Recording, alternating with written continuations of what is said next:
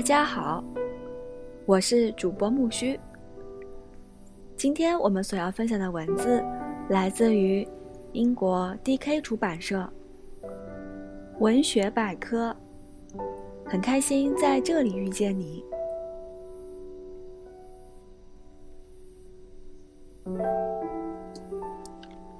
如今我已经十七岁了，但有时候。我却还是会表现得像十三岁的孩子一样。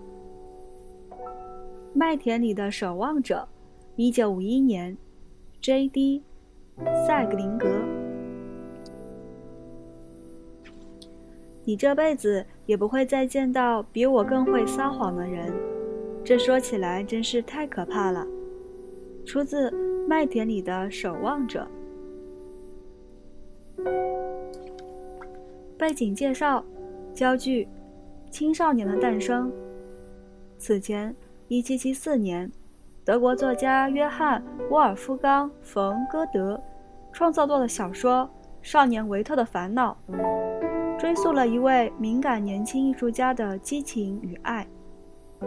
1821年，英国诗人约翰·济慈在年仅25岁时离世。他早期的作品被评论家称为青春期之作。一九一六年，爱尔兰作家詹姆斯·乔伊斯发表了作品《一个青年艺术家的自画像》。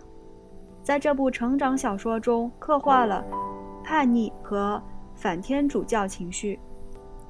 此后，一九六三年，美国作家西尔维亚·普拉斯发表了作品《中行照》。这是一部带有反转色彩的成长小说，记述了少年主人公堕入疯狂的故事。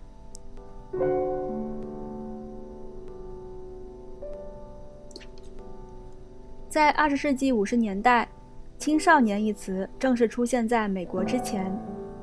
从约翰·沃尔夫冈·冯·歌德，到约翰·济慈，再到詹姆斯·乔伊斯与 F· 斯格特。费茨拉杰拉德，无数作家都曾探讨过青春期的波动。提起青少年，我们会联想起狂野的新音乐家以及追寻刺激的心理。他们代表着对传统社会与文化的挑战，常会令人们神经紧张，却又不摇不禁摇头叹气。在成年人看来，他们品行不端，漫无目的。青少年反击虚伪的言论，将自己视为这个冷漠世界的旁观者，这也正是 J.D. 塞林格所创作的主题。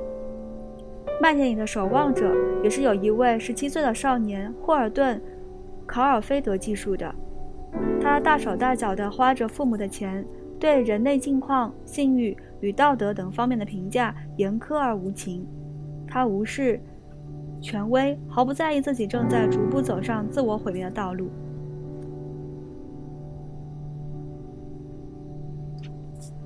青少年的不满，霍尔顿·考尔菲德远不是一个叛逆的青少年，他坦率地承认自己精于说谎，不够完美，性格中充满矛盾。我们可以看出考尔菲德的茫然，他贪恋童人的童年的无邪。内心忧伤，明知成人世界种种矛盾之处，却依旧不得不痛苦地长大。这位反传统主人公身上的故事极其说服力，他既有感性风趣的一面，又有幼稚粗鲁的一面。他虽对诚实不屑一顾，却又摒弃社会常规。考尔菲德无比坦白，且他对自己遇到的形形色色的人都意外的包容。考尔菲德还是一个。极其受骗的人，他在学校的寝室中被同学欺负，又被在纽约一家宾馆电梯上工作的皮条客敲了竹杠。他对女人与性懵懵懂懂，并在前日中寻求善意与熟悉感。他花钱找了一名妓女，却问她能不能单纯的与自己聊聊天。他主动上前与两位修女聊天，尽管他在这一过程中表现出自己是无神论者。他们依然坚持他是一个非常可爱的孩子。塞林格笔下肮脏的现实主义难免引发争议。一些评论家认为这部小说幼稚且多愁善感。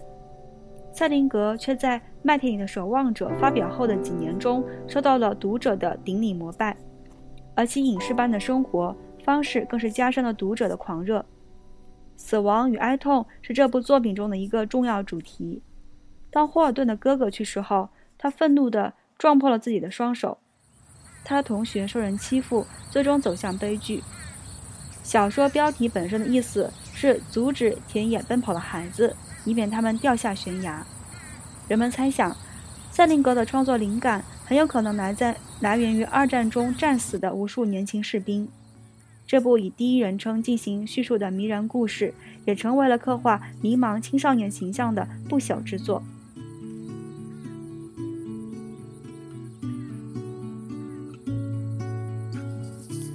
J.D. 塞林格，一九一九年，杰罗姆·大卫·塞林格出生在纽约市的一个富足家庭。同自己在《麦田里的守望者》中刻画的主人公霍尔顿·考尔菲德一样，塞林格在毕业之前也曾在许多不同的学校就读。他曾在欧洲待过一年，后进入了哥伦比亚大学。选修由故事杂志主编惠特·伯内特开设的写作课，伯内特后来成为其早期创作生涯中的导师。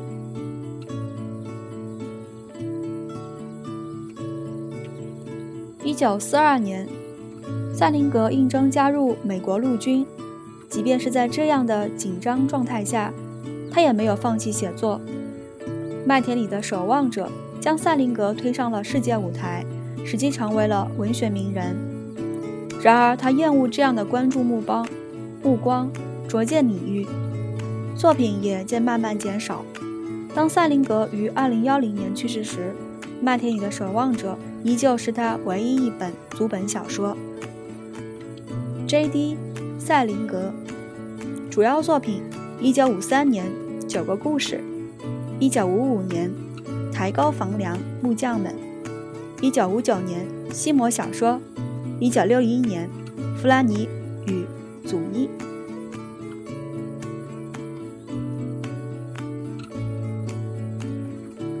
参见《少年维特的烦恼》，魔山，一个千年艺术家的自画像，中型照。